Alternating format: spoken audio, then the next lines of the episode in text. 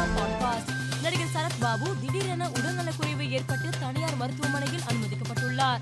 இது குறித்து தகவல் அறிந்த திரையுலகினர் மற்றும் ரசிகர்கள் அதிர்ச்சி அடைந்துள்ளனர் ஐபிஎல் இருபது ஓவர் கிரிக்கெட் போட்டி தொடக்க விழா நரேந்திர மோடி ஸ்டேடியத்தில் நாளை மாலை ஆறு மணிக்கு நடைபெற உள்ளது இதில் தென்னிந்திய திரையுலகின் முன்னணி நடிகையான ராஷ்மிகா மந்தனா நடனமாட உள்ளதாக போஸ்டர் வெளியிட்டு அறிவிக்கப்பட்டுள்ளது.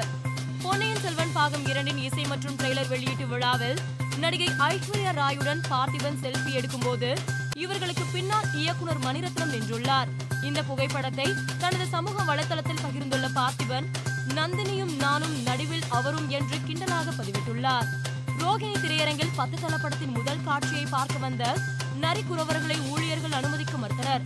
இந்த சம்பவம் சமூக வலைதளத்தில் அதிர்வலையை ஏற்படுத்தியதைத் தொடர்ந்து இது குறித்து இசையமைப்பாளரும் நடிகருமான ஜி வி பிரகாஷ்குமார் காட்டமாக பதிவிட்டுள்ளார். அதில் அந்த சகோதரியும் சகோதரர்களும் பின் தாமதமாக அனுமதிக்கப்பட்டதாக விவரம் தெரிகிறது. எனினும் முதலில் அனுமதிக்க மறுத்ததை எவ்விதத்திலும் ஏற்றுக்கொள்ள இயலாது. கலைகள் அனைவருக்கும் சொந்தமானது என்று பதிவிட்டுள்ளார்.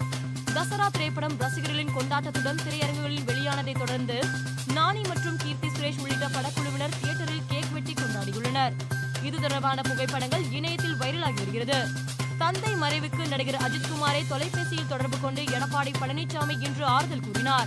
அதனைத் தொடர்ந்து அதிமுக பொதுச் செயலாளராக தேர்வு செய்யப்பட்டதற்கு எடப்பாடி பழனிசாமிக்கு நடிகர் அஜித்குமார் வாழ்த்து கூறியுள்ளார். மேலும் செய்திகளுக்கு மாலை முதல் பாட்காஸ்டை பாருங்கள்.